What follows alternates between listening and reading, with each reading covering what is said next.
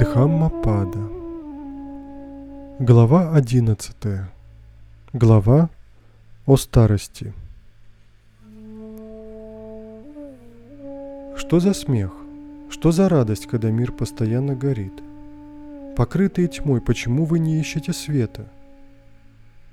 Взгляни на сей изукрашенный образ, на тело, полное изъянов, составленное из частей, болезненное, исполненное многих мыслей, в которых нет ни определенности, ни постоянства.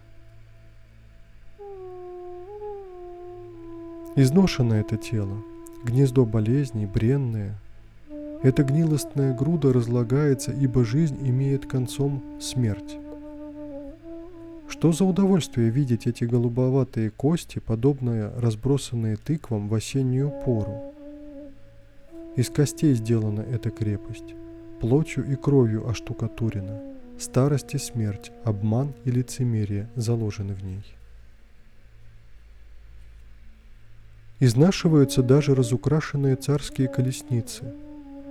Также и тело приближается к старости. Но дхарма благих не приближается к старости, ибо добродетельные поучают ей добродетельных.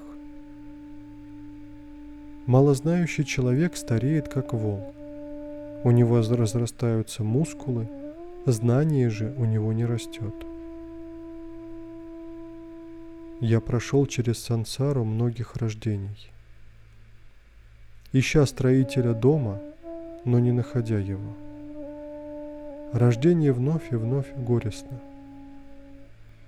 О, строитель дома, ты видишь, ты уже не построишь снова дома.